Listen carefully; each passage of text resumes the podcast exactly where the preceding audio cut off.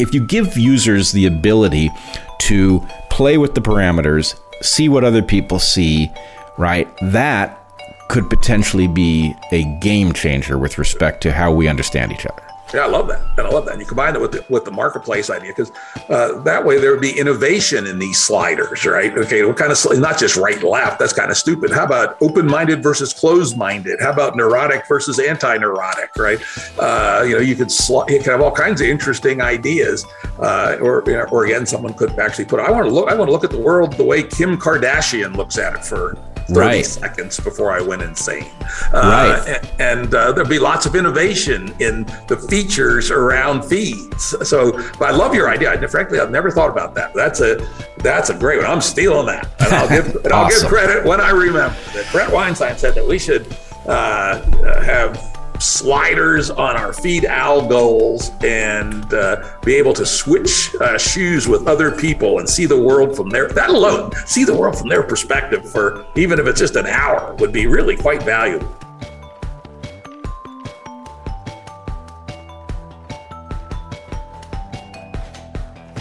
Hey folks, welcome to the Dark Horse Podcast. I am, of course, Dr. Brett Weinstein, and I have the distinct pleasure of sitting today with my good friend, Jim Rutt. Jim is a podcaster. He is the host of The Jim Rutt Show. He is the former chairman of the Santa Fe Institute, which studies complexity. He is a tech entrepreneur and investor, and he is a co-founder of the Game B movement. Jim, welcome to the Dark Horse Podcast.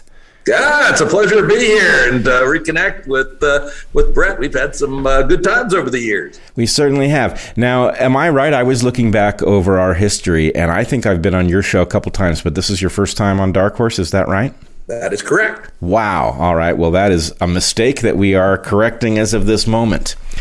I should probably alert my viewers to who you are and what our connection is. Some of it will be evident to people from that introduction.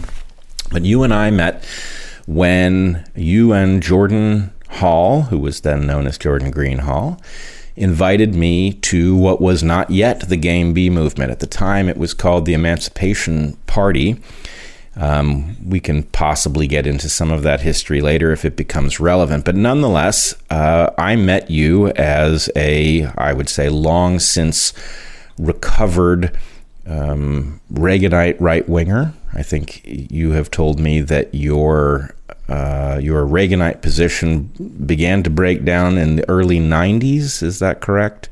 Yeah, I was I would say I was a Goldwater Republican. And in fact, I one time wrote in Goldwater, I think it was 1984 presidential GOP primary in Cambridge, Massachusetts, which was quite humorous because Reagan had pissed me off about something or other. So I considered myself a Goldwater Republican up till 1991. With the demise of the USSR, rabid anti-communism, which had been my main attraction to the Republicans, went away as a main issue, and I kind of started getting repulsed by the other parts of the coalition. In 1992, I actually voted for Bill Clinton and have never voted for a Republican presidential candidate since. Very interesting. So I will say, you know, it's funny. I look back at all of the hyperventilating anti-communism of the era you describe, and yes, it looked crazy. On the other hand, now that I see all sorts of communism arising in all sorts of minds without most of them even realizing that that's what they are invoking, it looks different to me now in some sense, that the paranoia was partially paranoia and partially far-sighted and maybe not as articulate as it might have been about what the hazards were. Maybe it didn't even really know. Yeah, I would say that's fair, though I will say I do have not and will not ever repent for my fairly aggressive anti-Marxist Leninism back in the day. No, I think history has actually borne out the hazard, and I must say I've done a good bit of thinking in the time since you and I met about what the hazards of communism are, why they exist, whether they're solvable, and I've concluded that, in fact, it is a malignant perspective inherently, that even if it starts with good intentions, it inevitably evolves in a direction that's devastating. And we are now watching this unfold in various places. We're seeing one version of it in China. We're seeing another version of it domestically. But it leads nowhere good. And one of the jobs I think people like you and me have is to articulate the reason that it cannot work, and that even if it has sympathy from you on the basis that it has an objective that sounds good, that objective is something that can only be achieved with a different mechanism, one that is game theoretically well constructed. So anyway, maybe we'll get back to that later. But when you and I met, I know that you regarded me as a far left person, and probably regarded me with some suspicion as a result of that. I think you and I came to an understanding very quickly that those labels aren't particularly evocative of the actual programs and suppositions running in each of our minds. And anyway, we've become good friends. And I know that you're certainly somebody that I find always has a fresh perspective on things that I'm grappling with. And I would have a very hard time placing you politically on the map. You're independent-minded on every front, and that has been, I believe, an excellent match for an era in which there just simply is no cheat sheet that tells you, one side doesn't have it right. Basically, everyone's got it wrong, and so if you don't have an a la carte view of what policies you might want to see enacted, then basically you're in the weeds. And I think that describes me pretty well. I mean, in economic matters, I'm probably to the left of Bernie, right? On the other hand, I'm a Second Amendment, pretty strong guy, but not an absolutist. When it comes to things, climate change, I take that right seriously. Don't believe it's bogus by any means, right? And so, I choose what I believe to be true. And I guess what makes other people uncomfortable sometimes when they're talking to me about politics is that I just seem to lack the gene for the tribal knee jerk, right? I don't feel at all compelled to associate myself with one of the political tribes. And I think that was one of the things that we were trying to do with the Emancipation Party, was to go off in an orthogonal direction, something that actually spent no time thinking about left or right. Though when I go back and read the Emancipation Party reforms, in 2012, when we did it, you would have called it left to a quite degree. And oh, by the way, those old reforms are still up on the internet. I still pay the $10 a month or whatever to keep it up. Emancipationparty.org. I don't think you can find it with Google, but you can type in emancipationparty.org and read our 10 reforms and all that stuff. But what they didn't do was get into the identity politics stuff. And that's where in some sense, the two-dimensional red-blue was stupid anyway. But now when the blue team has essentially abandoned economic opportunity and egalitarianism as the basis for their whole political perspective, and instead has turned it into identitarianism, essentially neo-tribal racism, the way I would describe it, makes me not interested in those far reaches, at least this, the second half of Team Blue. Yet I'm still, as I say, left to Bernie on economic matters, probably.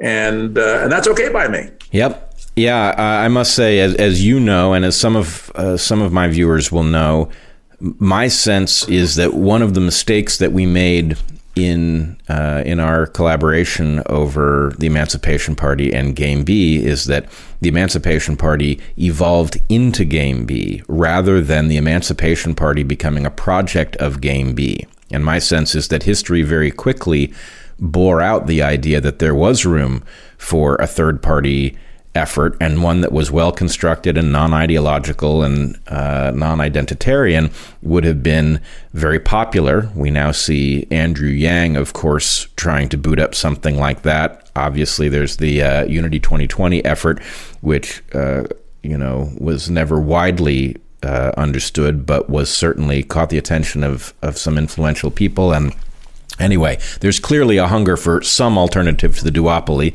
and there is also an awareness that basically we're stuck in a trap in which every time somebody comes up with this obvious idea, they become, basically They are portrayed as unwitting dupes of the greater evil, and effectively we have to escape that puzzle, which is why Unity 2020 was structured the way it was, to make that, to neutralize that concern.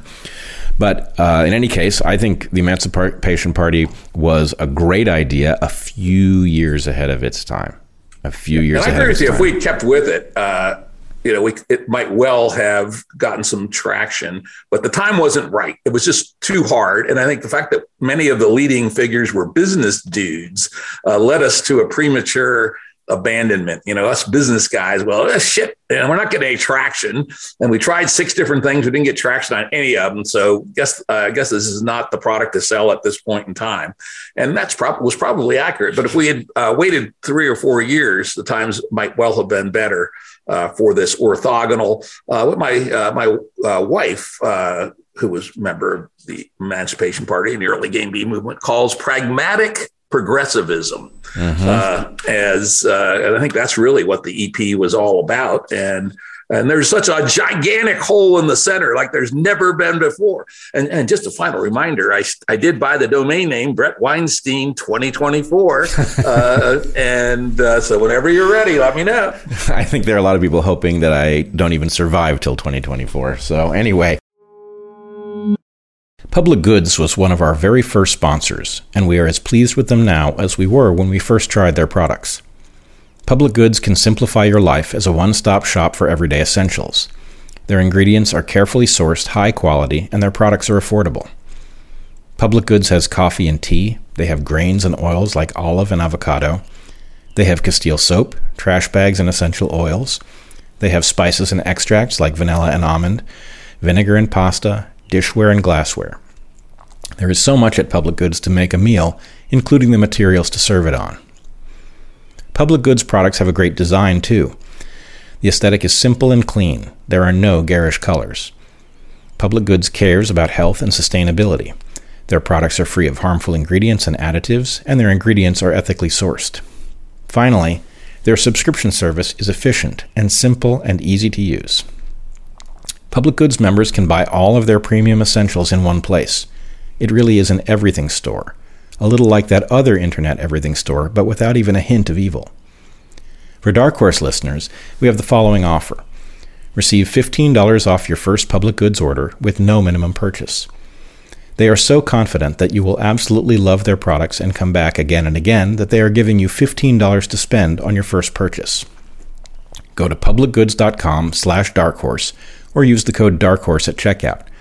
That is publicgoods.com, publicgoods.com/darkhorse to receive $15 off your first order. The interesting thing about what you're describing is that if the Emancipation Party was ahead of its time, it was so barely ahead of its time that something is wrong with any system that would declare it so on the basis that it missed by 3 or 4 years. Right.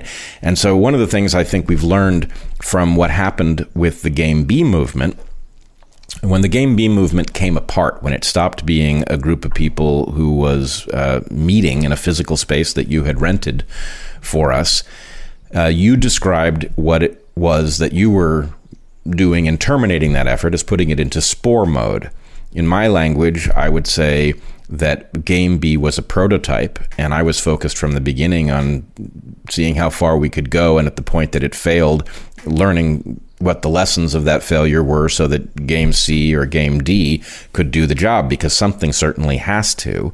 And in any case, no matter what language you use, whether it's spore mode or prototyping or navigation or any of these metaphors, what we do see is that the concept of Game B has actually caught on, and it's acquired some of its most powerful thinkers in the aftermath of the stage in which there were actual physical meetings anywhere, right? So people who pay attention to Dark Horse will probably know Daniel Schmachtenberger, for example. He is an important feature of the Game B movement, though he came to it, I don't even think we knew who he was at the point that we were meeting in physical space. So in any case, somehow we've got to get out of the business mindset where the idea is, the Emancipation Party isn't getting any traction, it must be the wrong idea, and kill it off, and get into a different mindset where as soon as we know that something has to occur, the question is, well, how do we continue? How do we put this thing into a low cost, like a seed or a spore, into a mode where it doesn't cost anything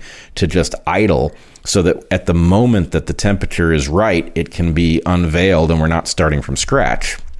That worked with Game B, right? The spores rehatched in 2018 due to some fortuitous things, basically an essay that Jordan Hall wrote. And then it's now going. It's pretty big. It's at least 30,000 people that would identify themselves as Game B. We recently put out a film. People can check it out at gamebfilm.org. We have a online community of a few thousand people at game-b.org. Better put a www behind that. For some reason, the hosting company can't figure it out without the www. And there's some real activities starting. Proto Bees, the building of on-the-ground communities. Two already exist, though neither of them are what I'd call in pure form. And I know of at least 20 other groups that are working to figure out how to pull the capital together and the team together, et cetera. And two of them are pretty far along. Yeah, and I would say it's done exactly the right thing. It's not only managed to persist through that period, but it has diversified. So we've got Proto Bees, we've, various people who were part of the Game B movement or who quickly found us or we found them, have their own versions. People, in other words, have taken the idea and they've forked it. And, for Heather and me, the last chapter of our book talks about the fourth frontier, which is explicitly our take on what a Game B future would have to look like. For those who don't know what we're talking about, Game B wise, Game B is a very simple idea. It's not a plan, but it is an idea that our system is on a fatal trajectory and that it requires, if we are to persist, it requires that we find a better solution. And the key insight, the thing that makes it better than every other version of this idea, is that Game B, whatever it is, has to be game theoretically stable. It has to be an evolutionarily stable strategy. It has to beat Game A in its own terms. In other words, we can't say, here is a blueprint of a better society, now let's start a revolution, win the power to make it, etc. It has to be so good that it is effectively contagious and displaces Game A in a world that has been structured by Game A. And it is a non-utopian analytical approach to solving that problem. So anyway, I think those of us who understand why that has to be the general form of the solution effectively can't and won't walk away with it. We may never accomplish it, but we know that someone must. And until it is accomplished, effectively, the short time horizon of modern civilization is presently structured, and the potential indefinite extension that could be achieved if we got to this Game B space, it's obviously the right thing to do, whatever the form that it takes might be. Yeah, and I would just add one other thing. You hit all the biggest points. The other, and it's in this non-utopianism, this is critical, is that we have an empirical and experimental perspective. Many of the people involved in formulating the original Game B idea either had a background in complexity or were infected by it, or its near neighbors like evolutionary theory. And if you know anything about these domains, the ability to predict the unfolding of a complex system over any extended period of time is bupkis, right? You can't do it. And in fact, the whole definition of an emergence in complexity is something which cannot be predicted with any plausible amount of computation, at least from the current state of the pieces. And so very important in Game B thinking is that we have a theory, we sort of have a destination, but we hold it very lightly. And we try things, we probe systems, we build little things, we experiment, we analyze, and then we share the results horizontally, whether they worked or not. And that makes us totally different than guys that show up with this tome that says, here's the truth. If we just did this, we'll solve all mankind's problems. We know where that generally leads, which is to the gas chamber. Yeah, to gulag starvation, or gas chambers, right? That kind of thing. Yeah, exactly. I would say, I would counsel us to stop talking about vaguely knowing the destination. And I think if we talk in terms of knowing the trajectory, we know what direction we should be heading, but we also know that we will be surprised by the final structure if we allow ourselves to be taught by the complex system about what the real rules actually are. And as far as the utopianism goes, as you probably know, I've said many times, I think, that utopia is the worst concept that anyone ever came up with, right? It's this very seductive, impossible place, and that it has, as you point out, led to all kinds of tragedies of history. But when people hear you say that, they sometimes get the sense of like, oh, I'm no longer so interested because it sounds like some brutal, pragmatic future that isn't very exciting. And my point would be, look, in a complex system, we know that there are no perfect solutions. There is nothing like utopia, but take a good look at a hummingbird sometime. It's non-utopian. It's built with feedbacks, right? That's how it works. But a step at a time, somehow it got to the hummingbird. Isn't that amazing? It got to the hummingbird. And if you look at it and you say, yeah, that's the level of imperfection we might be shooting for, it's pretty darn good, right? It's pretty close to what any rational person would call a miracle if you didn't know that there was a process that had built it up incrementally. And so anyway, non-utopian doesn't mean it couldn't be marvelous. It means it won't be marvelous right away. It will take a long time to get where we're going, and it will be surprising in its structure because there's no one on Earth who can blueprint it from here. Amen, brother. And by the way, the hummingbirds have just returned to our farm. They've just come back here, too. I never tire of watching them. Never.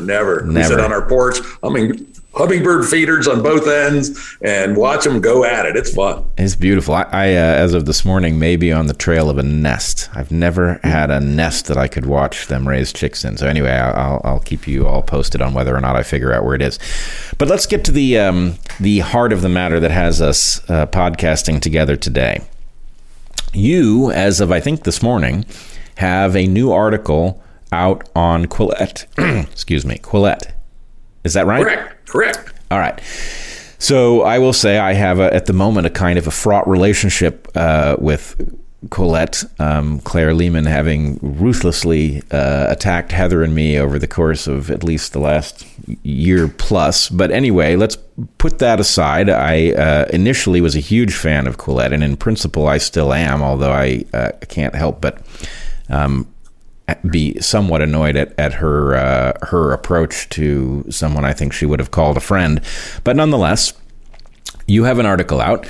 Your article is about Elon Musk's acquisition of Twitter and what it may mean to us. And in fact, I think it's fair to say that your article contains some guidance that comes from a very long history, not only of thinking about structures and complexity and ways that systems like Twitter can be improved, but also very directly a long history of participation in online forums of every kind, right? You have as long a history as anybody I know, stretching back to long before any of the structures on the modern internet. I mean, back into the bulletin board days. Am I right about that? Or that even, back to 1981, right, to the very beginning.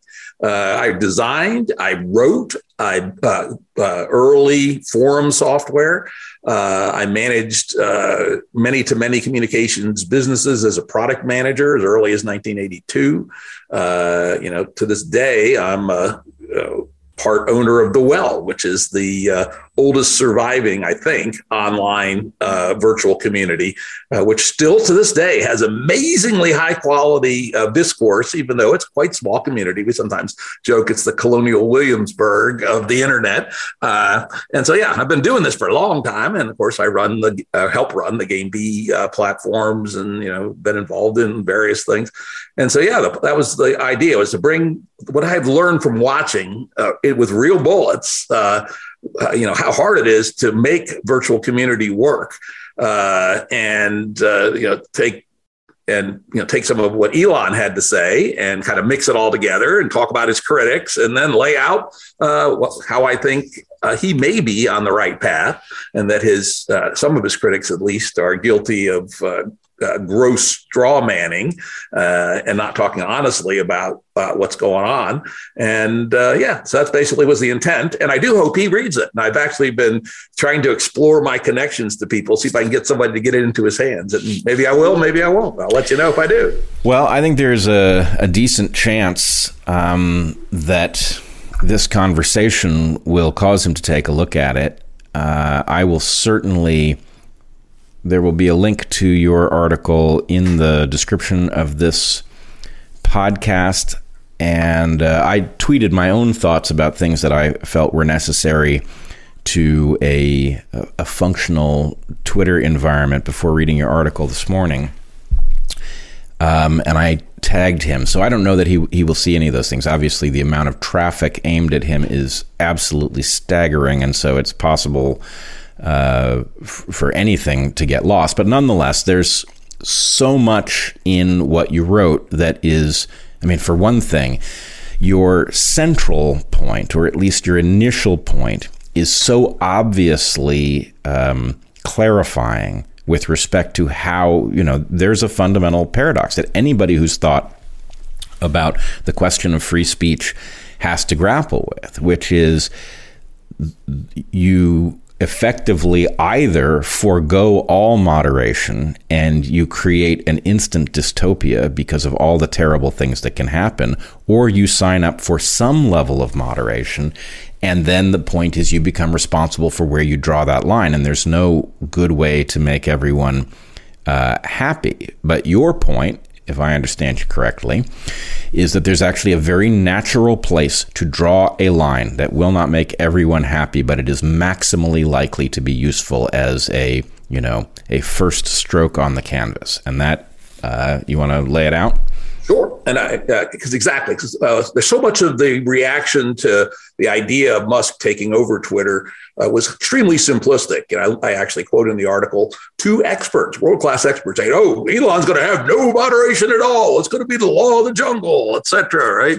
And he had previously laid out on the TED Talk, which I have a link to in the essay, that he, you know, he obviously knows there has to be some moderation. So I thought about it a little bit and said, all right, how can we explain this? What is lacking in this conversation? And I realized it was, frankly, a simple ontology and vocabulary problem, because people are thinking simplistically, moderation, yes, moderation, no, free speech, absolutist, you know, totalitarian fascist dictatorship. Nope, wrong. And so the ontology I laid out, the vocabulary I laid out, is to distinguish first content moderation from what I call decorum moderation. Decorum could also be called behavior. Basically, decorum, which I talk about first, is analogous to manners in the real world. I use the example, for instance, yeah, we might share the gory details of our most recent dating debacle with our close friends over a few drinks, but we're probably not likely to do that at our grandmother's Sunday dinner table.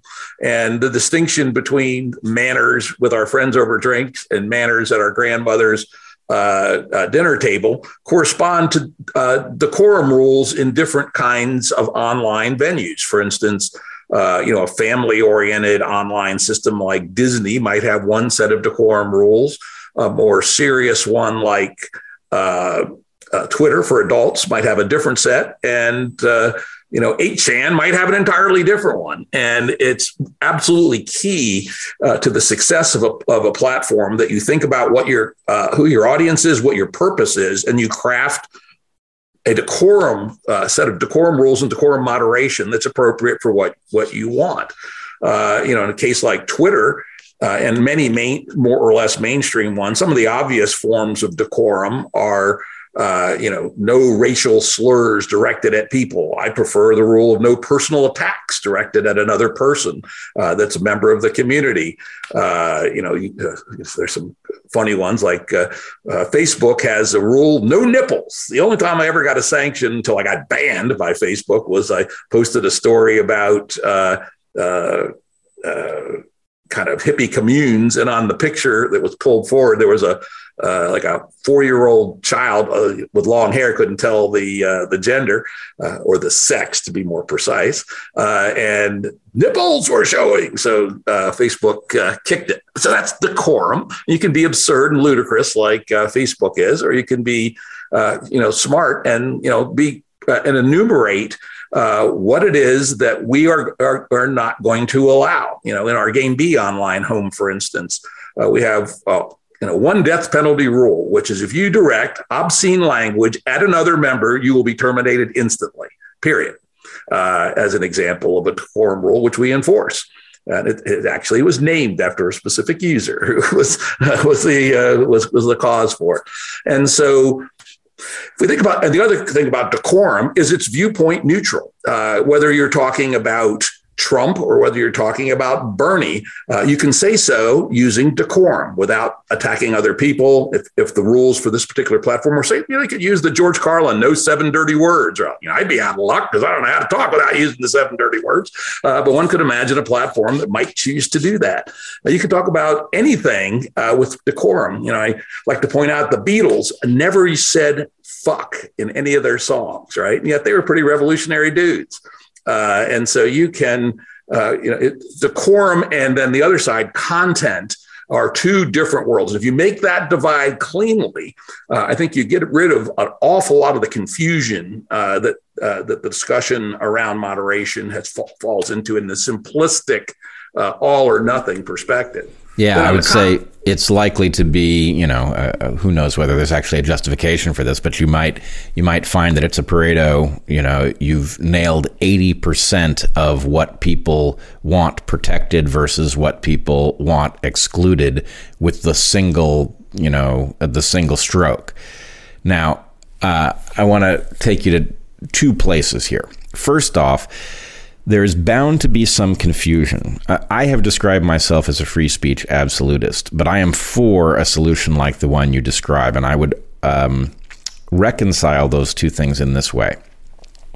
In environments like those historically that have existed, one does not need absolute rules over decorum because they are effectively agreements in a community about what is and is not tolerable behavior, and they're obviously there's variation, but the basic point is certain things are outside of what this community typically tolerates, and one can simply infer those. And in fact, you might be very much in favor of those rules of decorum, as I am, and very much against absolute rules, posted on the door that say what will happen to you if you violate this rule. The basic point is we don't want this to be authoritarian. We want it to be voluntary. And the point is, you can't have it be voluntary in a space like Twitter, right? We're not anywhere down near Dunbar's number. We're so many orders above it, or orders of magnitude above it, that what could be done informally in another context must be done formally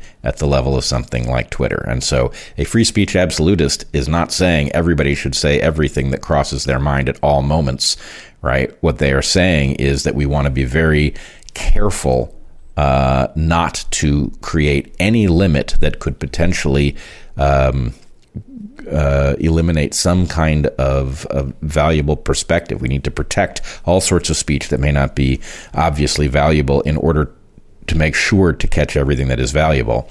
So, let me go on to the other distinctions, if you don't mind. Yep. So decorum, and again, different sites will have different decorums, and I'll sort of finish up on what you were talking about. In a face-to-face community, it's generally speaking implicit, and also interestingly, you have skin in the game. If you're in my face talking about my mother, guess what? I might punch you in the nose, right? Somebody sitting in their mother's basement typing away on their computer, 3,000 miles from nowhere. You don't have that skin in the game. And so you have two things. There's skin in the game, right? Like literally skin in the game. There's literally skin in the game. You might take a punch if you say the wrong thing. There's also reputation, right? It is not so diluted by the number of users or the anonymity or any of these other features. Correct. Yeah, if you're part of a face-to-face community and you're known as the asshole that, just dishes shit to everybody. Nobody invites you to any events anymore, and they cross the street when they see you coming.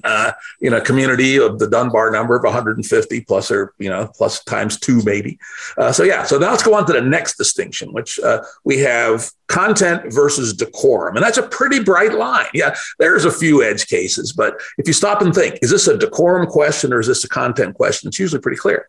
Now in content, I have a second distinction that's a little muddier, which is between actually inherently bad content that, again, most everybody would agree is bad, though there'll be some corner cases. For instance, attacks on privacy, doxing, right?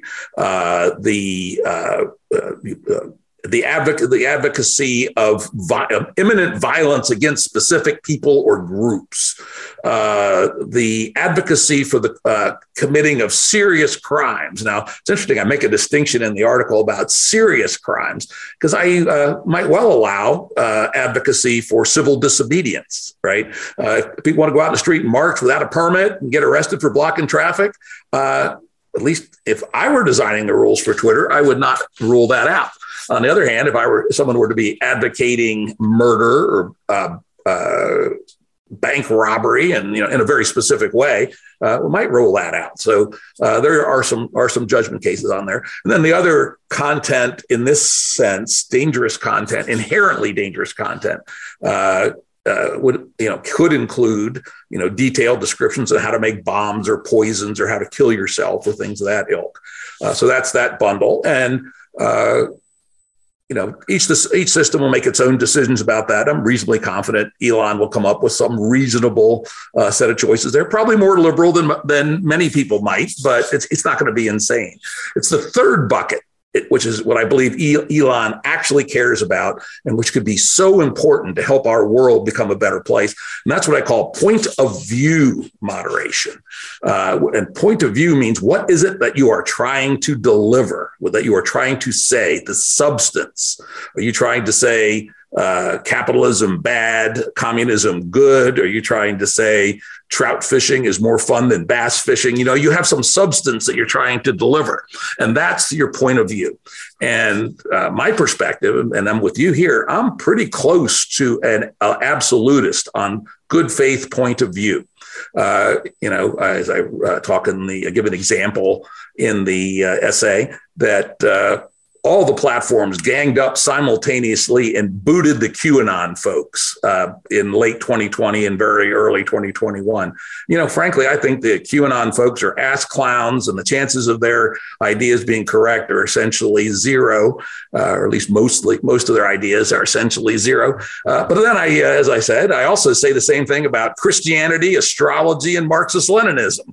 And, I don't consider it right to ban those three just because I don't like them, right? And I think they're false and I think they're bad. And I do believe they're both false and bad, all three of them. Yeah, although I've heard you say, and I agree, that there are things in Marx's critique of the way capitalism functions that are well worth discussing. And Jesus' Sermon on the Mount is a goddamn good set of moral lessons, right? Absolutely, right. And so that's an important thing for those who want a bright line to recognize, is that in the case that something has value, but it's not all of one nature, how are you going to draw that line? And so what you're saying is you draw that line liberally because you need to be able to hash it out. If it's good faith, if it's presented in good decorum, if it isn't obviously imminently dangerous and not in the kind of the new sense of safety bullshit, we can talk about that some, then let the ideas flow. And this is what I believe to be Elon's actual motivation. And, really hard for me to think about where in a point of view, one would stop. And again, this is to you, you were alluding to this earlier. Yes, there's some bad ideas will float around, QAnon, Marxist Leninism. Let's just give, two examples. But the attempt to pick and choose amongst ideas inevitably leads to the squelching of these fresh shoots that we need. And I was in an email conversation with somebody today, and they were going, blah, blah, blah, democracy. People who are able to say whatever they want to be the end of democracy. And I pointed out to them, did you realize that when the American founding, democracy was a bad word? The founders went out of their way to say that what they had created was not a democracy. It was a mixed republic, which was actually true. It wasn't until 1800 or so when Jefferson and his Democratic Republican Party got underway that democracy even became something other than an embarrassing word. And very partisan newspapers campaigned democracy for a number of years. And finally, democracy was more or less consolidated in 1824 with the election that Andrew Jackson narrowly lost to John Quincy Adams. And so the thing that he thought he was defending, democracy, is actually a perfect example where upstart insurgents waged mimetic warfare for 24 years before they actually consolidated the idea that America was a democracy. And so if we're allowing the peculiar oligarchs who control these platforms to stomp on fresh ideas, no telling what fresh ideas might be being stomped on. And I believe that it's the fresh ideas that are going to save humanity and help guide us toward, help us navigate ourselves towards a better place, rather than, the old tired ideological ideas from the 18th, 19th and 20th century. And so truthfully, at bottom, that's why I'm a point of view near absolutist, is that I'm so afraid that reflexive defense of the status quo ends up killing the ideas that we're going to need to save ourselves. And putting up with some bad ideas in circulation is a price worth paying to be able to harvest the fruits of those fresh little sprouts when they grow up. Yeah, this is an issue near and dear to my heart on many different fronts, right? This is something that is now happening in the realm of science. It's obviously happening in our political discussions. And once you spot the following puzzle, it's obvious that you can't go about this the way we're doing it. The puzzle is the fringe is mostly garbage.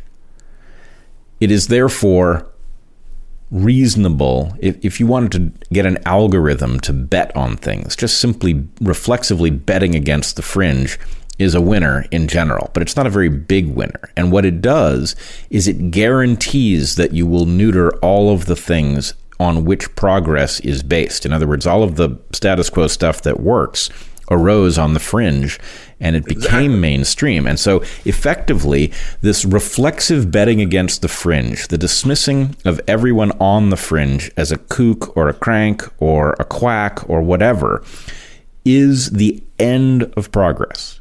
Right?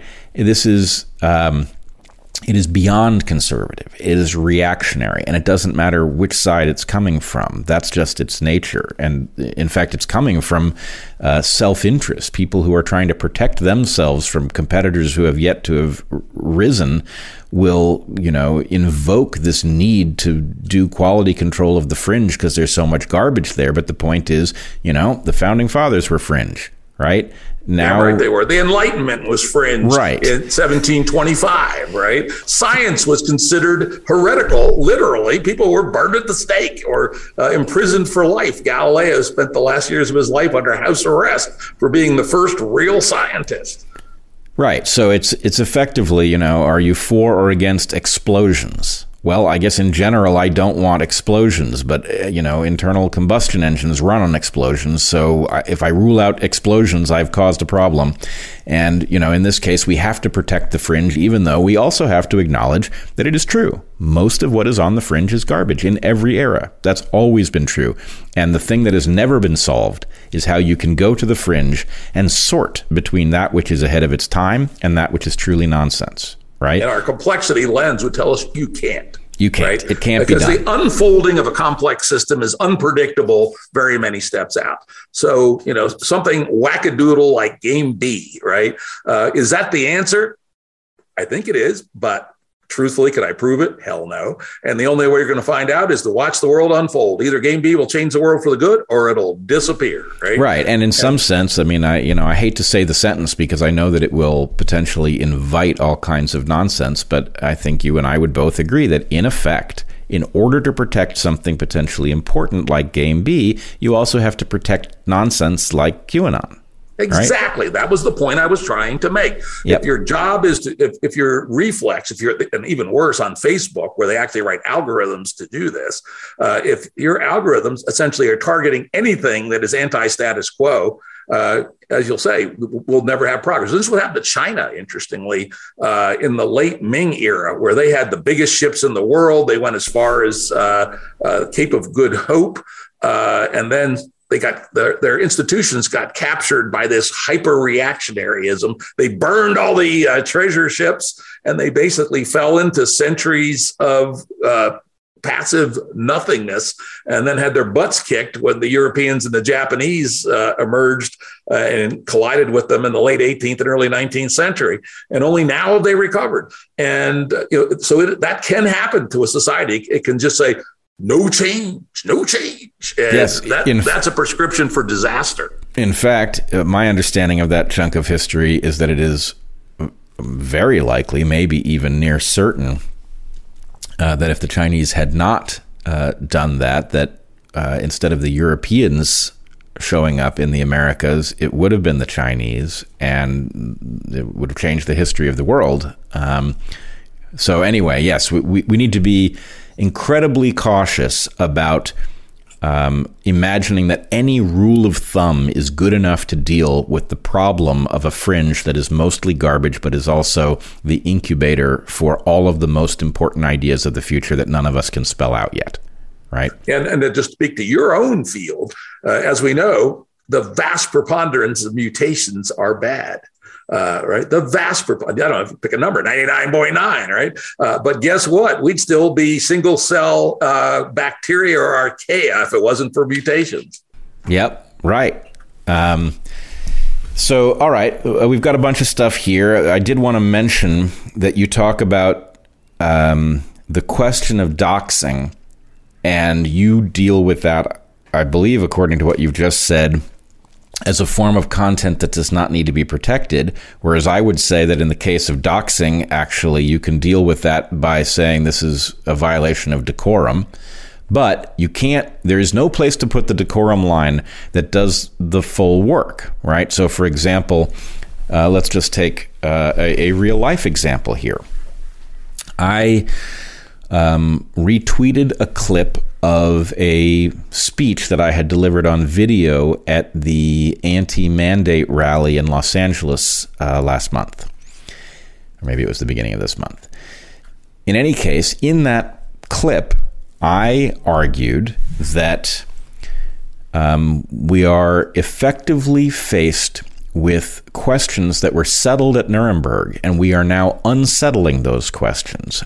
And that, in fact, these mandates, because we have not been given full information on the consequences of things like these vaccines, they are a violation of our right to informed consent, and therefore the orders to administer these things are immoral and must be rejected. So there are two violations of Nuremberg in the one case of mandates. Now, we can argue about whether or not I'm correct in my interpretation. But nonetheless, what I have effectively said is that we are morally required to reject what may be lawful orders to administer a mandate that violates the informed consent of patients. Now, is that a case of me advocating to break the law? Is that equivalent of me suggesting that someone should rob a bank? Or is this me actually saying that is a settled matter of moral principle? We all recognized until 5 minutes ago that we were required to ignore immoral orders, to reject them in favor of a higher principle, right? So the question is, this now puts us in a gray area. Anybody who recognizes the importance of Nuremberg is not going to want some algorithm to regard that as me advocating the breaking of some law, as if I've argued that you should, drive 150 miles an hour through a school zone, right? But there is a question to be adjudicated, right? Is that's a good test case, actually. And it's one that, you know, the answer to me is instinctually obvious that it smells to me very much the same as being allowed to advocate for civil disobedience, right? Which you say that in civil disobedience, whatever the minor social costs are for minor criminal activity, like blocking a street or even building a bonfire in the middle of the street, the ability to speak truth to power is worth taking on small costs of criminal infractions. And in this case, I say very similar. Again, whatever crimes that you're advocating for, they're not violent. They're not predatory. They're essentially what they call malum proper hebrum versus malum in se. That's an interesting distinction in the law. Malum in se are laws that any sane person would agree should be illegal: murder, robbery, arson, rape, assault, that kind of stuff. In prohibum is laws that are essentially regulatory and that societies will differ on, right? Failure to file your Federal Election Commission report on time is actually a felony good for 5 years in the United States at the current time.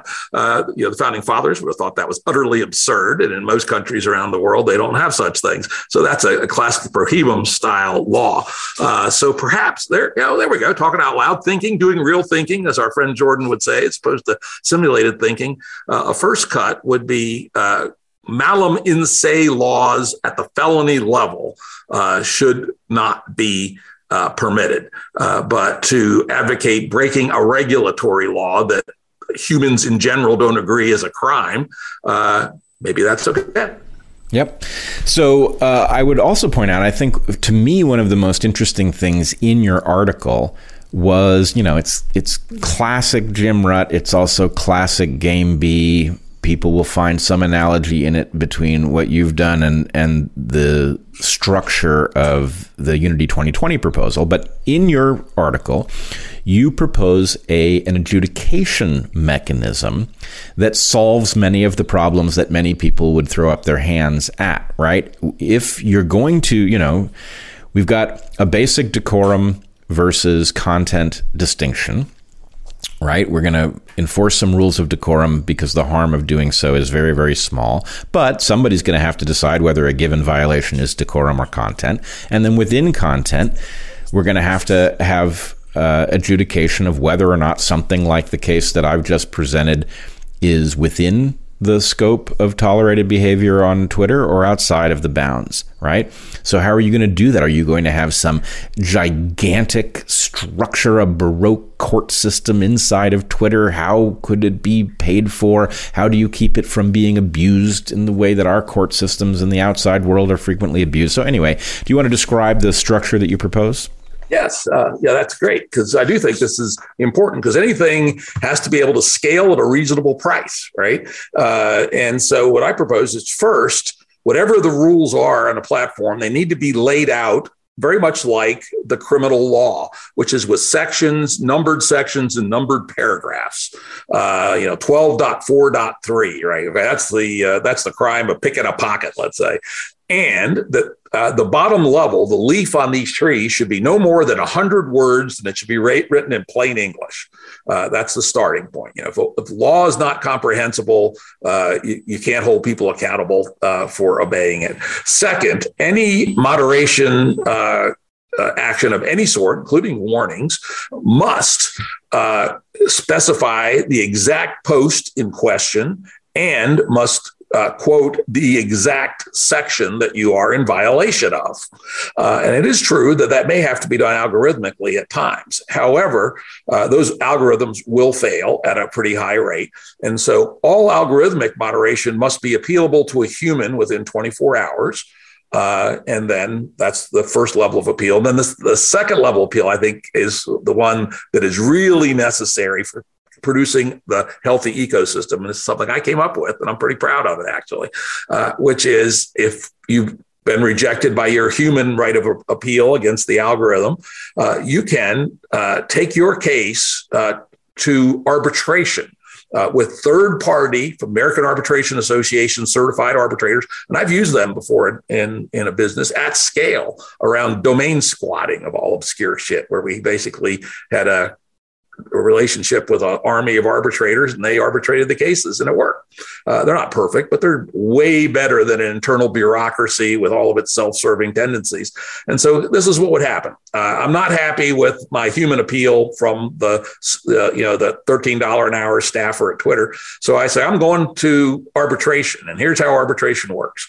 You put up $100 or more, the ostensible violator. Me, the violator, put up $100 minimum or more, and I appeal. And the arbitration is what's called baseball arbitration in the art of arbitration, which is the arbitrator may not split the baby. They must decide either A or B. Either the tweet or comment violates that 100-word or less statute, or it does not, A or B. It has to be brisk. And arbitrators know how to do this. A fair amount of arbitration is structured as baseball arbitration. And now here's the two clever parts.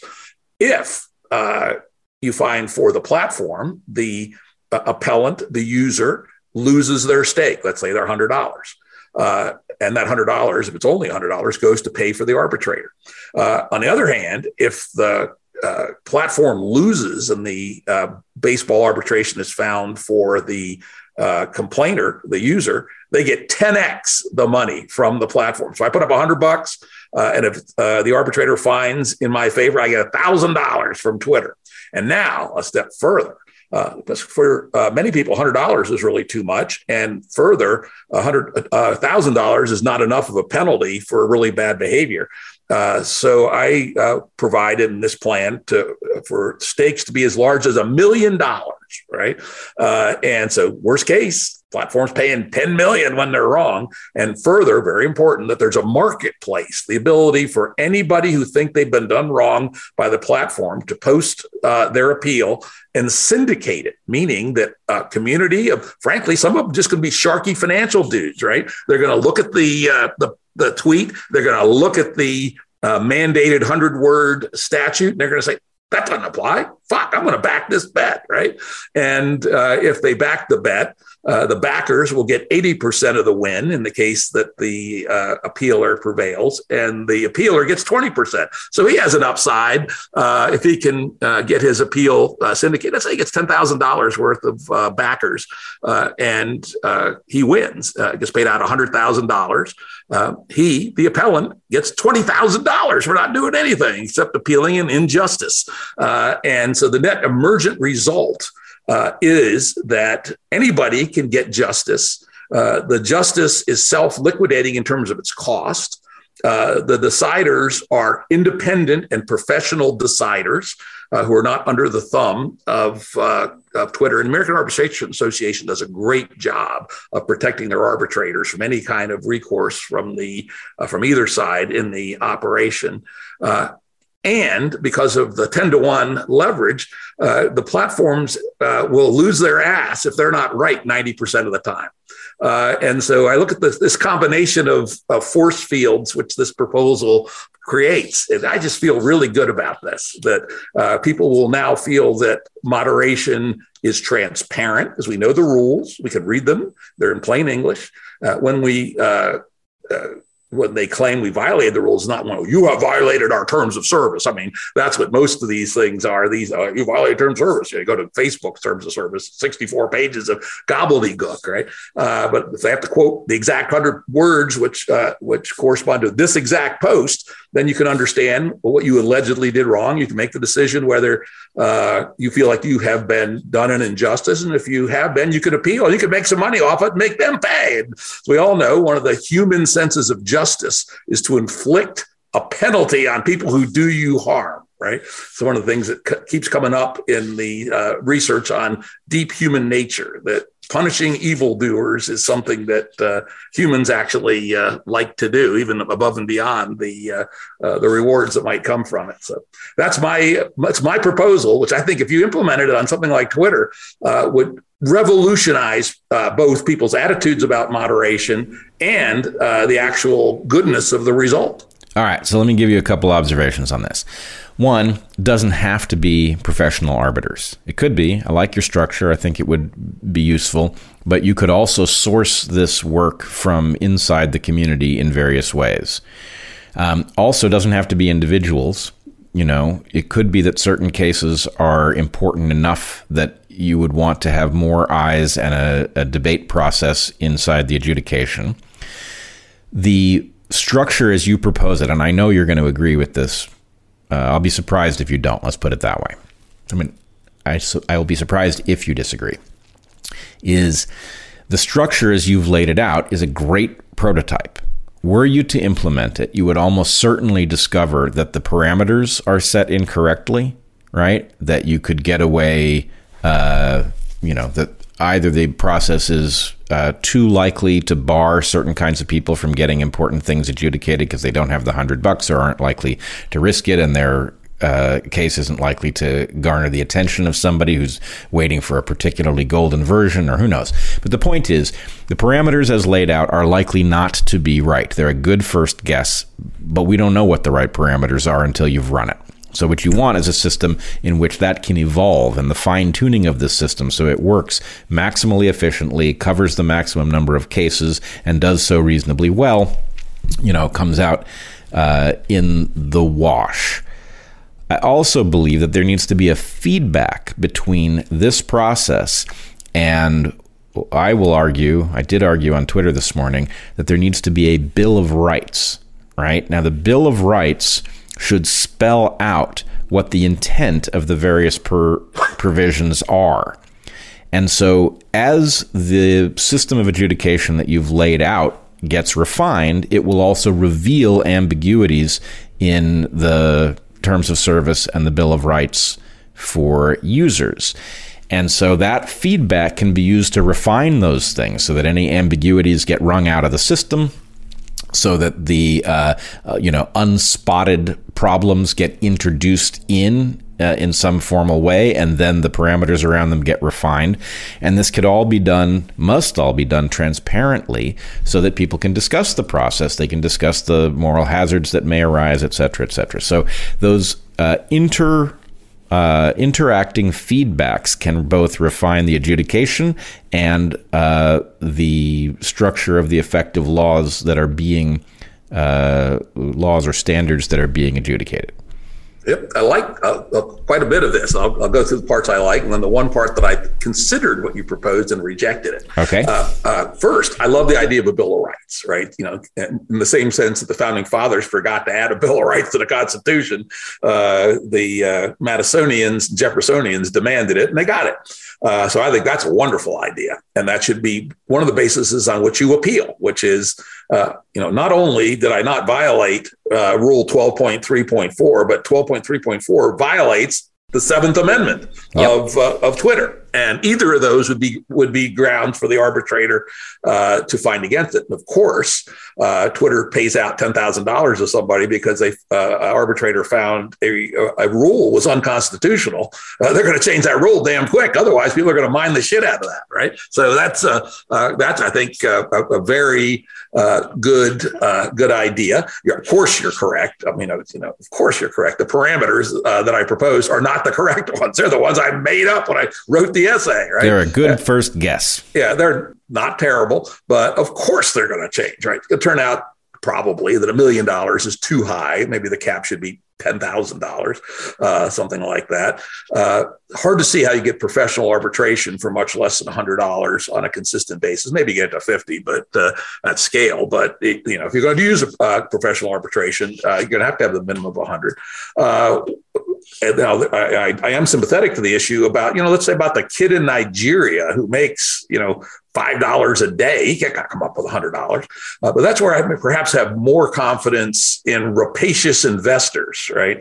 That if there are, there is money to be made, especially the cap is $10,000, and you can find a kid in Nigeria who was done injustice by who's posted his claim, there will be sharks. They'll be looking for those things. This is injustice. I'm putting the whole $10,000 down. I'm going to win $80,000 if I'm right. And I believe that I'm, in fact, all I have to be right is 12% of the time, right?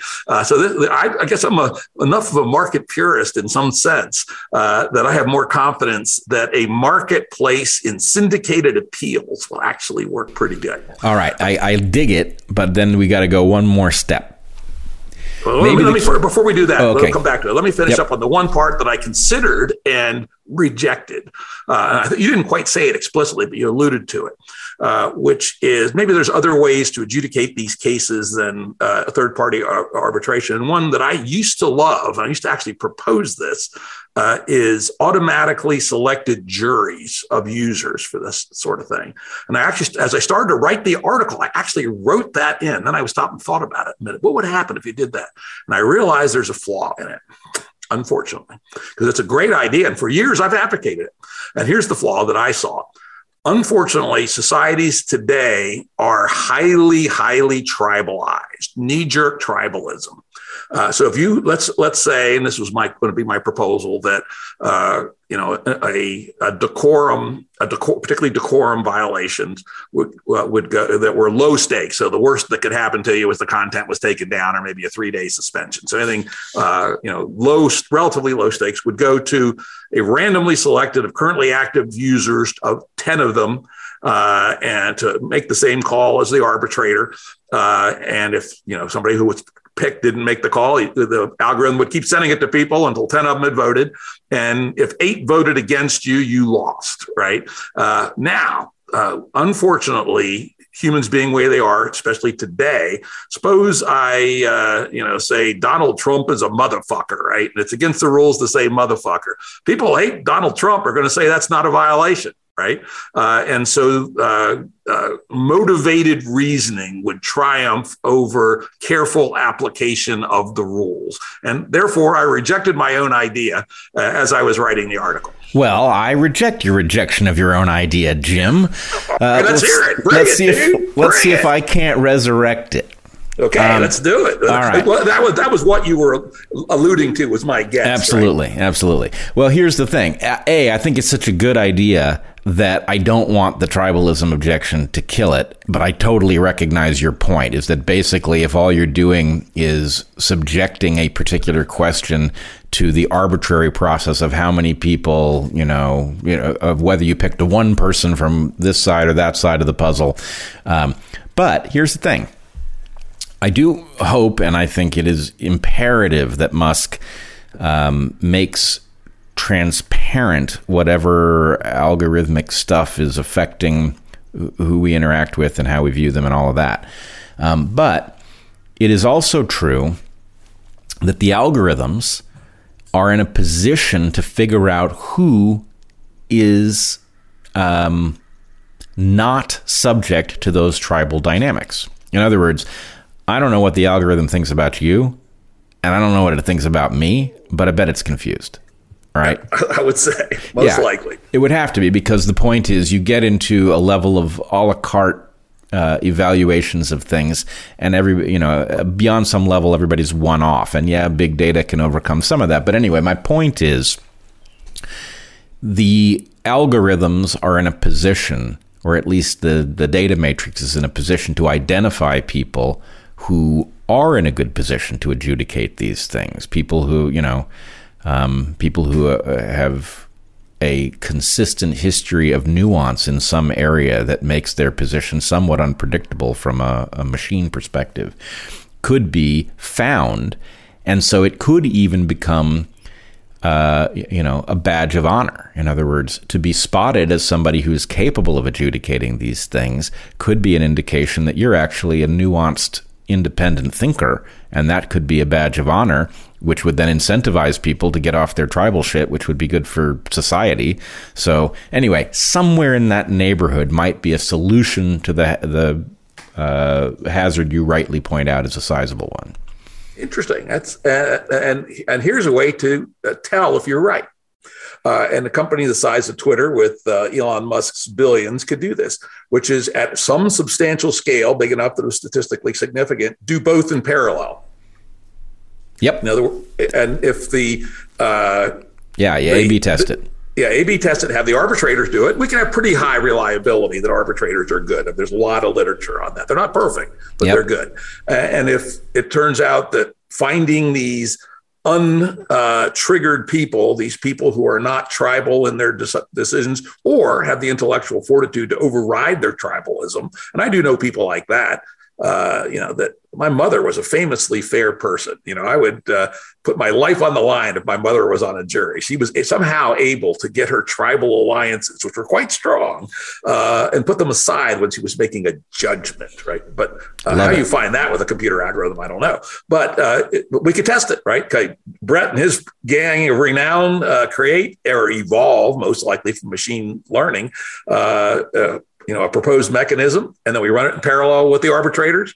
And if it doesn't beat the arbitrators, we don't adopt it. When it can consistently equal the arbitrators, then maybe we'll consider it. We will adopt it. So now, with respect to this other thing that you alluded to, we might as well go on to this, which is the algorithms and transparency. And this is something that I believe Elon has gotten almost right. Which is he suggested that the feed algorithm be made open source. Because as most people know, you don't see all the tweets of your friends in their time order in which they were made. You used to on both Facebook and Twitter, but it's been many years. And frankly, an awful lot of their money comes from feeding you clickbait and things that will keep you on and drive engagement, et cetera. And nobody knows what those algorithms do. They're magic, right? And people think they've been shadow banned, for instance. Shadow banning is the idea that based on the content or you or something, they feed less of your stories to people who follow you. I've occasionally been fairly convinced I've been shadow banned for periods of time. You have to be careful because there are multiple patterns. One pattern I've seen, which you will spot right away why it exists, is that when you take a break from Twitter, Twitter is very tepid on your tweets at the point that you return. Right? Yeah, that's very true. And as somebody who takes a 6-month sabbatical from social media every year, it does take a while to warm the algorithms up when I get back. Right, which I take to be effectively punishment to keep addicts on. Right. It's very addictive. When my tweets are, regularly getting 4,000, 6,000, 8,000 likes, and then I take a break for a week and I come back and I, stuff isn't getting seen.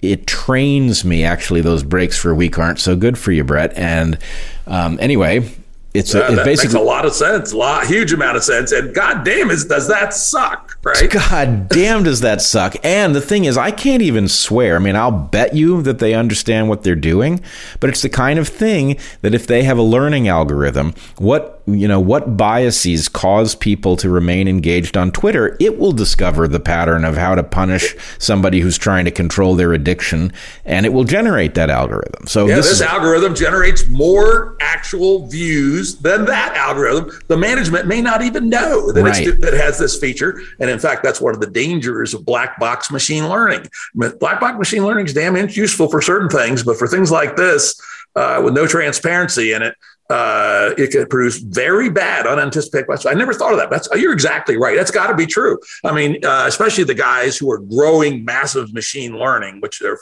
mostly Facebook and Google. I guarantee, either intentionally or unintentionally, they are punishing people who stop shooting up the heroin. And if you wanna be a paperclip, that's the thing to root for. That's the thing that's going to get you turned into a paperclip faster than anything else, is these black boxes where the people who made them don't know why they work. Right. But they work on the metric they were given. We want lots of paperclips. You're going to get a whole bunch of paperclips, motherfucker. But anyway, now back to my solution on where I think he's half right, or 60% right.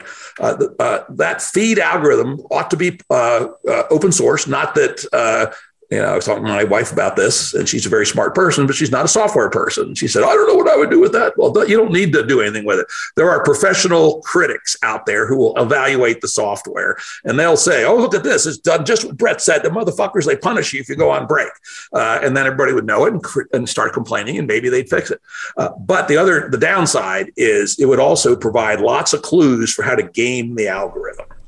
Yeah, and that's not good. So here's my response to that. Here's my solution, which is, all right, let's have a market in feed algorithms, and they're all required to be open source, and you can charge up to 10 cents a month to somebody to subscribe to your feed algorithm, and they're all open source, and more important, and also very importantly, the architecture of Facebook does not, you other users do not know what algorithm you're running, so they don't know how to game you.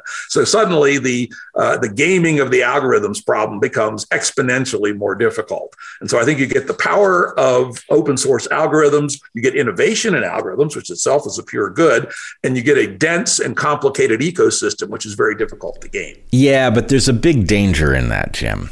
You know, if you take that too far, there are some dangers. But this is like the mother of all dangers, right? If you take that thinking too far, you could end up saving Western civilization, right? I'd hate for that to happen. I know. Wouldn't that be terrible? Yeah, because if people had too much insight into the way they were being manipulated and started to understand why other people see things the way that they do, then they would be much harder to fool, right? Mm.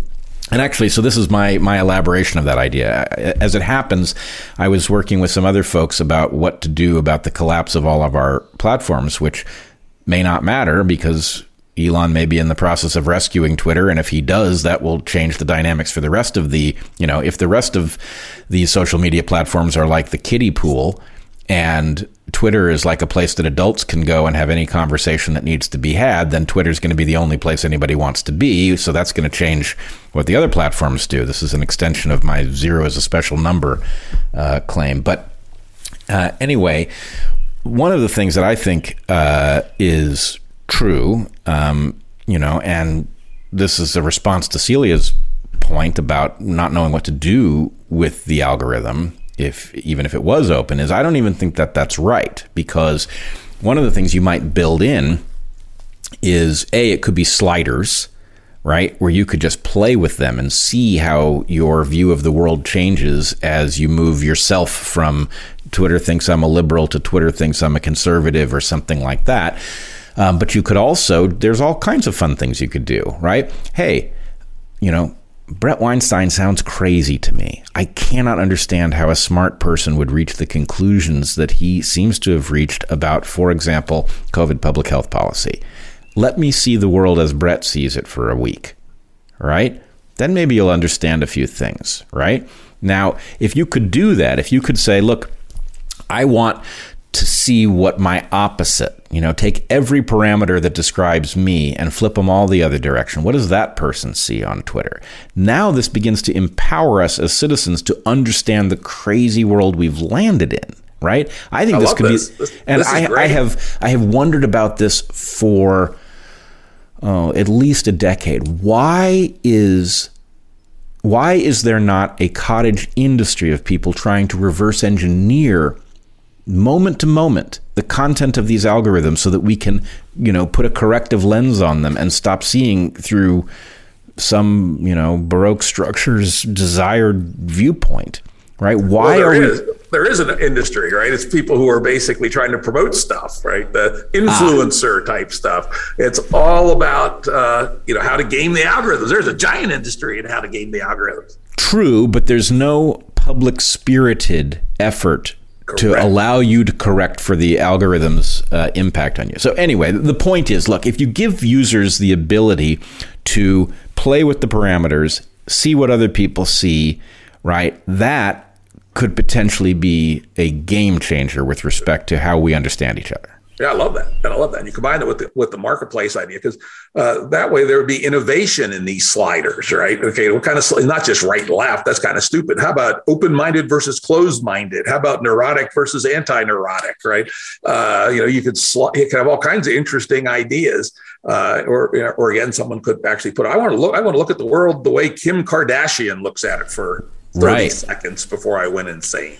And there'll be lots of innovation in the features around feeds. So I love your idea. Frankly, I've never thought about that. That's a great one. I'm stealing that. And I'll give, and I'll give credit when I remember that Brett Weinstein said that we should have sliders on our feed algols and be able to switch shoes with other people and see the world from their, that alone, see the world from their perspective for even if it's just an hour would be really quite valuable. Oh my God, it would be so great. And you can imagine, you know, the podcasts that are just waiting to happen. Somebody runs an experiment, right? What, you know, I lived for a week in Jesse's singles shoes, right? Let me tell you what I learned about the difference in our perspective. There's so much room, you know, for us to become sort of like next level conscious of our collective consciousness that it's hard to imagine how it wouldn't be invigorating and tremendously insightful. Yeah, as the the big heads say, multi-perspectival, right? Literally, you'd have an opportunity to be multi-perspectival. I could look at the world as Brett sees it. I could look at the world as Kim Kardashian sees it. I could look at the way, heaven forbid, Trump sees it, and that would be educational for short periods of time. It sure would, and that's really hard to do. You know, it's impossible to do in a face-to-face world, other than through empathy.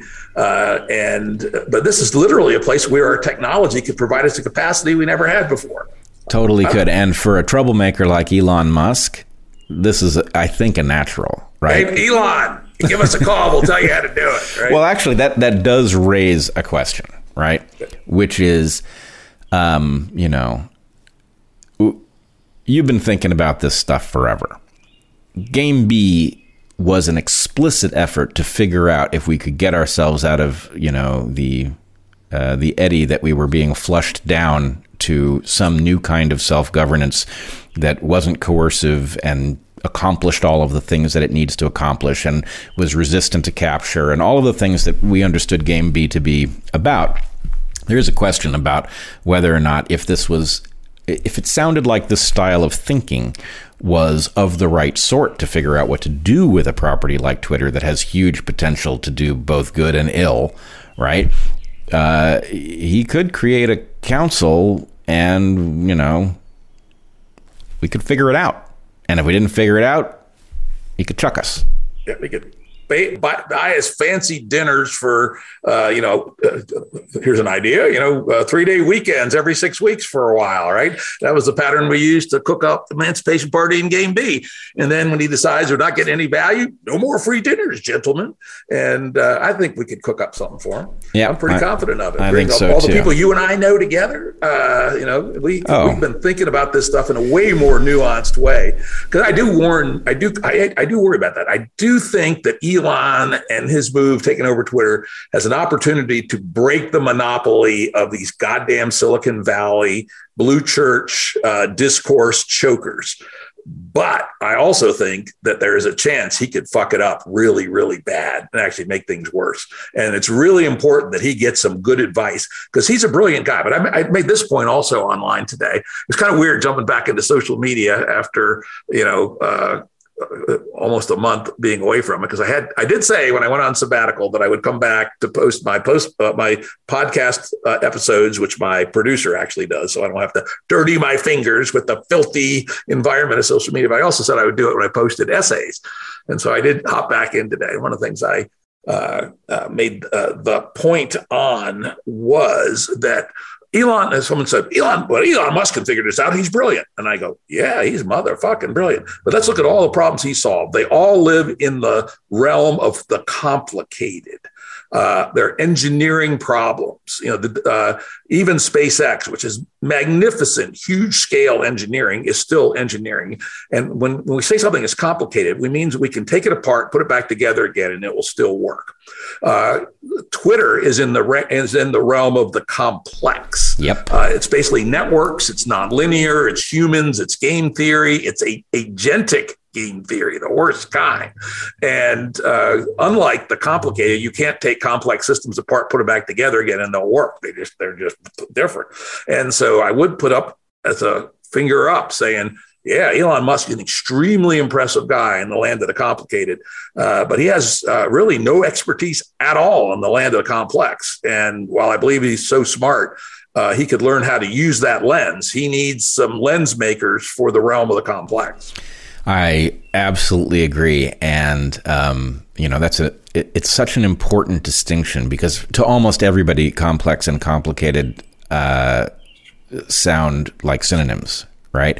And until you spot the huge distinction and its implications for something like this, because whether you like it or not, Twitter is a living dynamic, you know, with I don't know how many, presumably it's billions of users. Hundreds of millions of users, each of which is a complex system in and of itself, which virtually guarantees that the interaction, if it's anything other than stupidly simple, is going to be a highly complex system. Yeah, each one's going to be not only complex adaptive system, but it's going to be strategic, which adds a whole nother level to the analysis, as it turns out. Yep.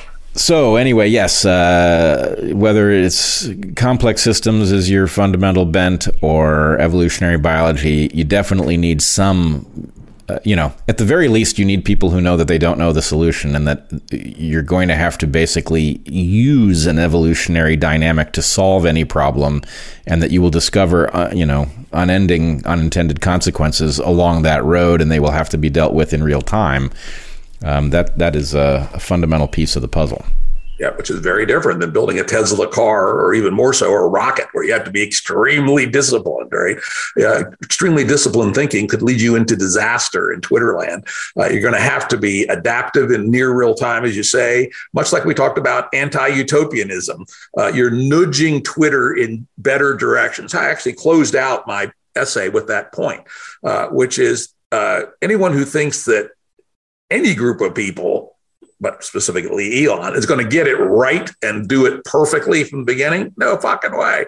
The best we can hope for is that we'll be moving in the right direction and doing more smart things than we are stupid things.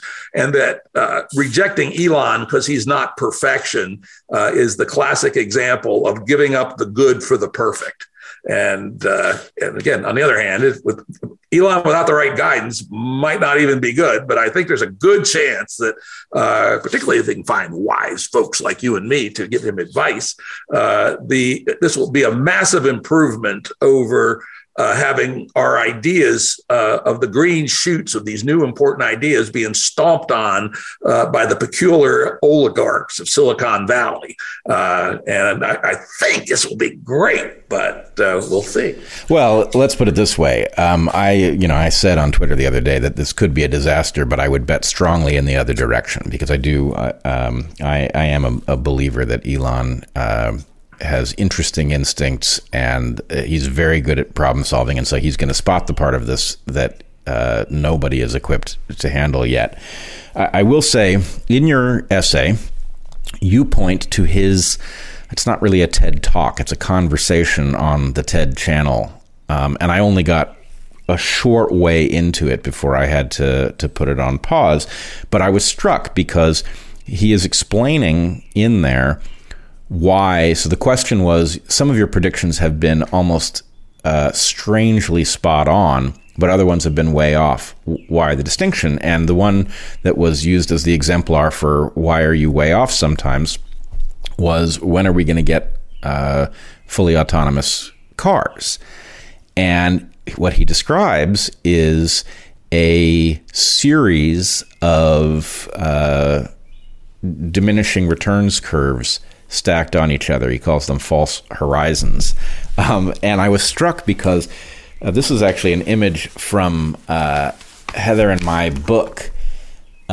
We went looking for versions of this image. This is an idea I came up with years ago as I was working on trade-offs, which was my dissertation. And I realized that there was a parameter that was causing certain patterns to emerge in nature, and it has a very different effect in, for example, academia, where it causes fields to get stuck, right? Which is a pattern most people aren't familiar with. They sort of think there's always progress going on because there are always papers being published, but that's not how it goes, and there's a very good reason for it. But anyway, I was struck by the fact that he was effectively describing this figure in our book, which we made great pains to construct. We couldn't just find a version of it somewhere because it didn't exist. I'll tell you where it does exist, which is in the SFI and flavored study of innovation. what we have found is that innovation is a whole stack of S curves at various scales. And one of the ones that the people at Santa Fe Institute have studied more than most others is machine-generated motion, or actually motion in general. So you start out with walking, then you get a horse, and then it tops off. The best Arabian horse is only a bit better than a sort of half-assed horse you buy for $10, right? But it S's out. Horse ain't going no faster than the best horse in the world. And then you get a steam engine, right? You get a simple steam engine that's not optimized thermodynamically. It can't go faster than about 30 miles an hour. Tops out. Then someone comes up with a new innovation. Then there's another S curve. And if you look at the history of transport, it's S curve after S curve after S curve with middle innovations like the more efficient condensers on the steam engines to totally radically new ideas like diesel, then diesel electric, and then gas turbine, then jets, and then rockets. And those are all separate S's. And so there's where I think you can find this idea laid out in some considerable detail. Right. But the point is you can also extrapolate from it, right? If you know that that's the process you're involved in and you're on your first S curve, then you behave differently than if you think, finally, we figured out how to do this. And then you're deeply into diminishing returns before you ever decide to do anything else. And so take, for example, the academic context. Somebody discovers something new. They have an insight in a field, right? Maybe it's Einstein who finds the flaw in Newtonian physics and opens up this brand new line of inquiry, right? That brand new line of inquiry is going to pay dividends at a spectacular rate. And the problem is that what we infer from that is that this is the truth rather than this is the next S curve. And the school of thought that owns all of those gains in what we call the bargain phase ends up killing off all its competitors.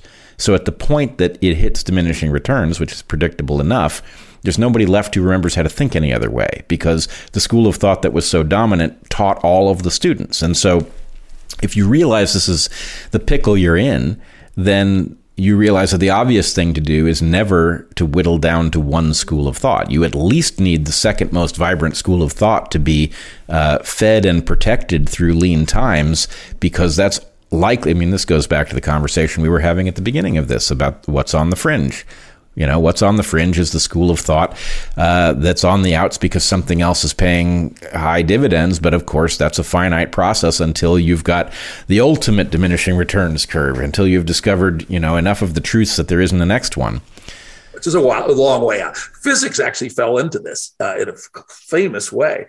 The search for the theory of everything in string theory.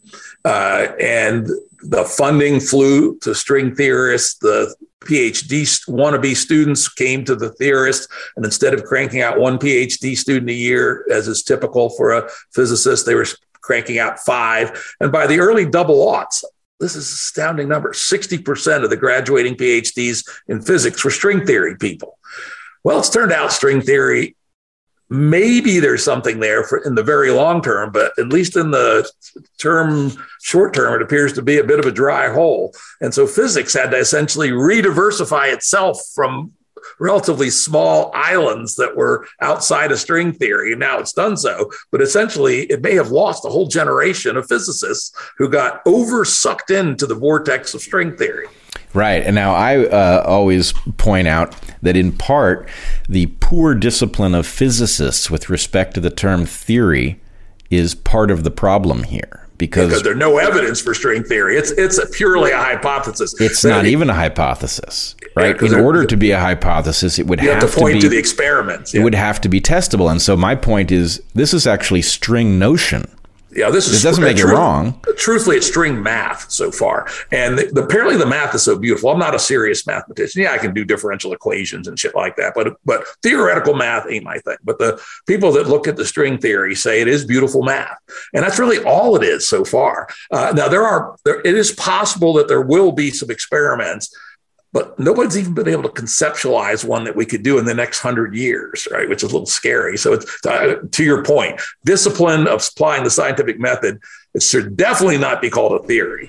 Yeah. And calling it a hypothesis is with a grace and a nod about the fact that they can speculate about some experiments they might be able to do in 200 years. Hopefully it becomes a hypothesis at some point. In the meantime, it's string cheese. That's my feeling. I like it. So yeah, Lee Smolin, who I've had on my show, has written very eloquently about the bad attractor in physics that grossly overstaffed string mathematics for a considerable period of time, and probably slowed the human species rate of innovation down to a measurable degree, because an awful lot of our fundamental advances come from physics. If people had been working in solid state physics around the parasitism that occurs at the 4 nano level in computer chips, we might be a whole generation ahead in computer chips, for example.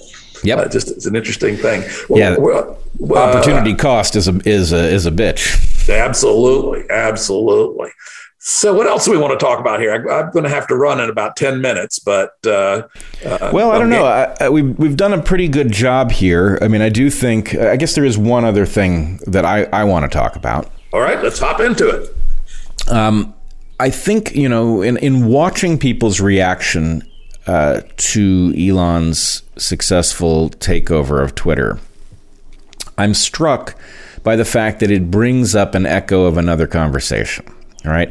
I often say, I'm sure you won't disagree with this either, that the best form of governance is sure to be a brilliant, benevolent dictator, and that the problem with the benevolent dictator plan is two things. One, there's a question of whether they remain benevolent at the point that they accumulate power. I don't think it's as certain as many people would have you believe that every person becomes corrupt upon having great power, but I do think there's something about power that tends to accumulate corrupt people. But the second thing, and maybe even the more critical flaw of a benevolent dictator program, is there's no rational way, there's no handoff plan that keeps something in the hands of a benevolent dictator. But anyways, there's a third one too, which is for any big problem, the benevolent dictator. If it was a benevolent dictator for the janitor at your school, it might be great.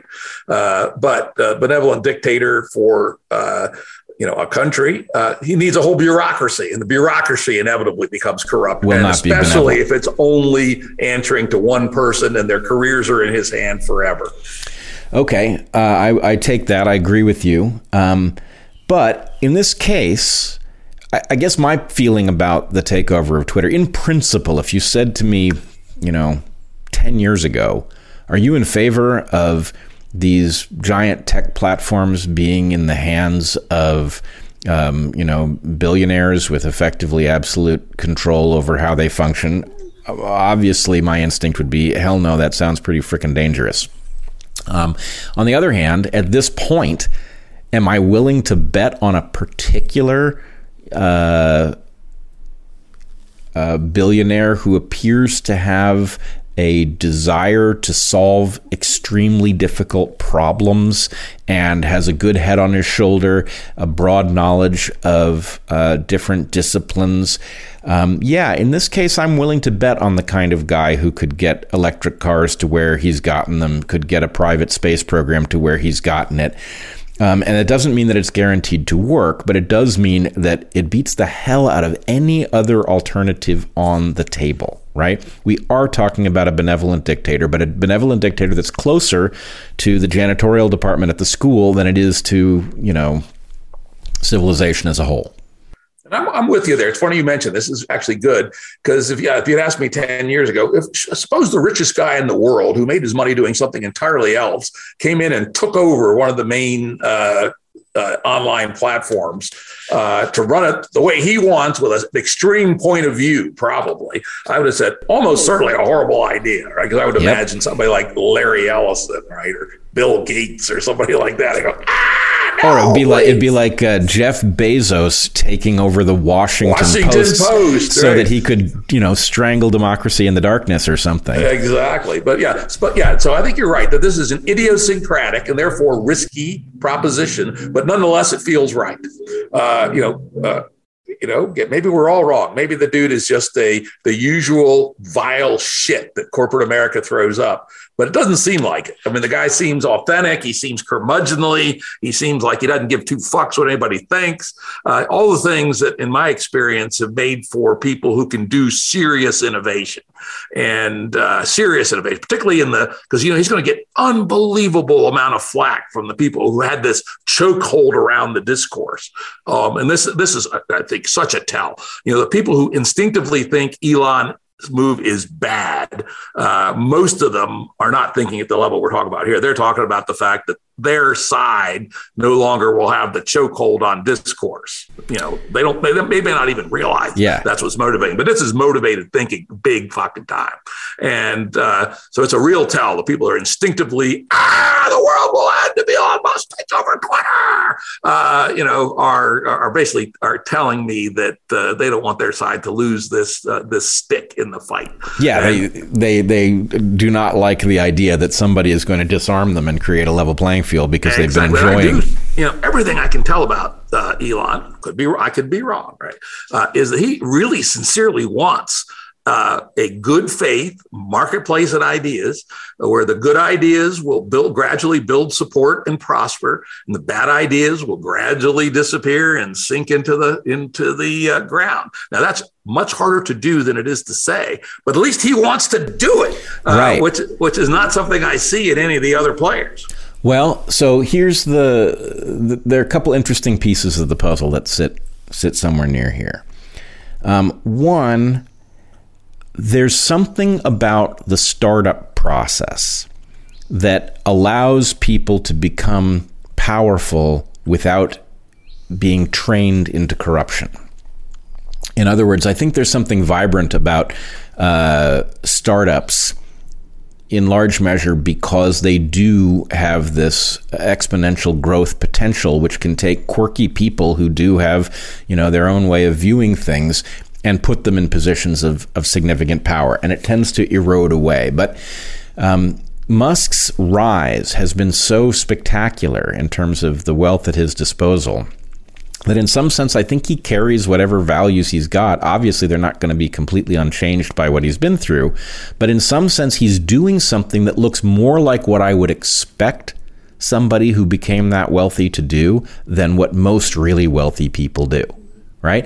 Most really wealthy people, most of the billionaires, look to me like it has made them timid rather than bold. And I don't quite get it because I feel like it should be exactly the opposite way.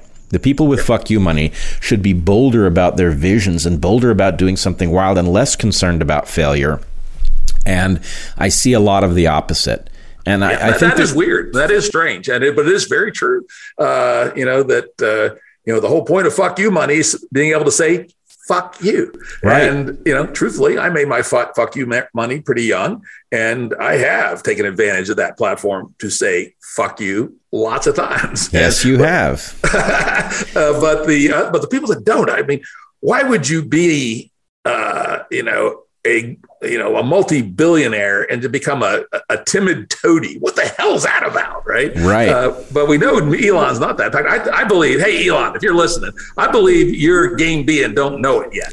Having sold all your mansions and gotten rid of your fancy cars and live in a $85,000 shitbox house in West Texas, the Game B spirit is in the lad. It's strong, right? And again, you can be wrong, but I got a good sense about Elon here that his heart's in the right place. And he's not one of these people that's fallen into timidity. And of course, a big part of it is not giving a fuck what the other rich dudes think, right? You saw the kind of fairly bad taste image he made of Gates the other day. That was pretty good.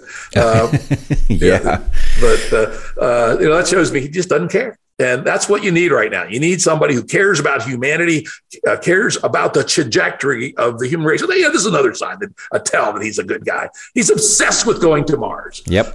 By the way, I think that's probably a bad idea. It'll turn out the asteroids are where we should go first for a number of reasons. But he may be right and I may be wrong. But the fact that he has said things like, I want to be buried on Mars, right, makes me realize that this is not Jeff Bezos, or this is not Larry Ellison, or this is not whatever apparatchik is running General Motors these days, right? This is a guy who marches to the beat of a different drum, and that's just what we need right now. Yeah, I absolutely agree, and I think there is something quite hopeful in it. I will say that there is also something very hopeful in Mark Andreessen's recent exploration of what he's calling the current thing. This strikes me as a positive, another person who's achieved great wealth doing something early in his life that made him quite wealthy and powerful. And that, I also know him a bit. He's quite a deep thinker. And I know him too. I knew him before he got rich. Oh, is that right? I was a mentor to him. He was a little rich, but he wasn't, big swinging dick of the valley. It was back when he was the CTO for AOL, believe it or not. Oh, my goodness. We used to hang out and, I gave him one of his first public speaking opportunities and things of that sort. He is impressive. He was an impressive young man. That's why I looked at it at the time. And he's grown up to be a very impressive dude in general. Yep, absolutely.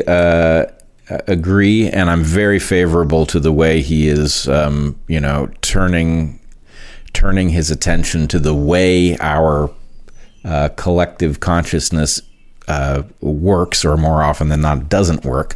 I think it's very productive, and I have to say, I also feel that there's something about what Peter Thiel is up to at the moment. His speech at the Bitcoin conference also struck me as an important, bold move in which, he basically planted a flag and he pointed to the gerontocracy and, outlined what I thought was a pretty interesting model of the way we should think about Bitcoin versus Ethereum, etc.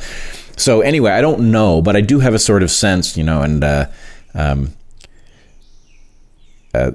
somehow pieces of Gen X that have gotten very wealthy and powerful through unusual mechanisms that have left them mentally intact are on the move. And, I don't mean to say, Peter Thiel and I disagree on a whole bunch about the way to view the world, but nonetheless, I am heartened to see that people are actually up for a major change, and that I think in some sense they are feeling the same urgency that motivated Game B and other such endeavors to start thinking big.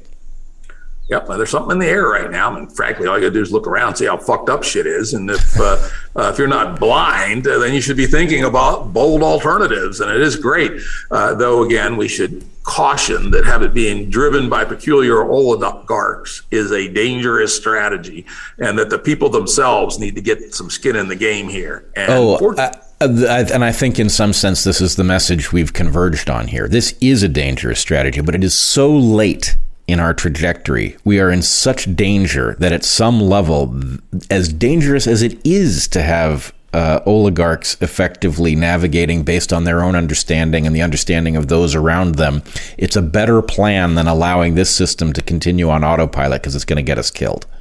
Hear, hear. All right. Thanks so much, Jim. This has been really enlightening. I will, of course, post a link to your piece. I would strongly encourage people to read it, to think about it, and to extrapolate from it, figure out what we haven't figured out that could be added to the model, or critiques that need to be made. Anyway, it's a living discussion, and I look forward to seeing where it goes. Thank you, Brett. It's been a wonderful conversation, and I think we actually came up with some good new stuff here today. I think so, too. All right. Be well, Jim, and be well, everyone else. All righty. Bye-bye. Bye.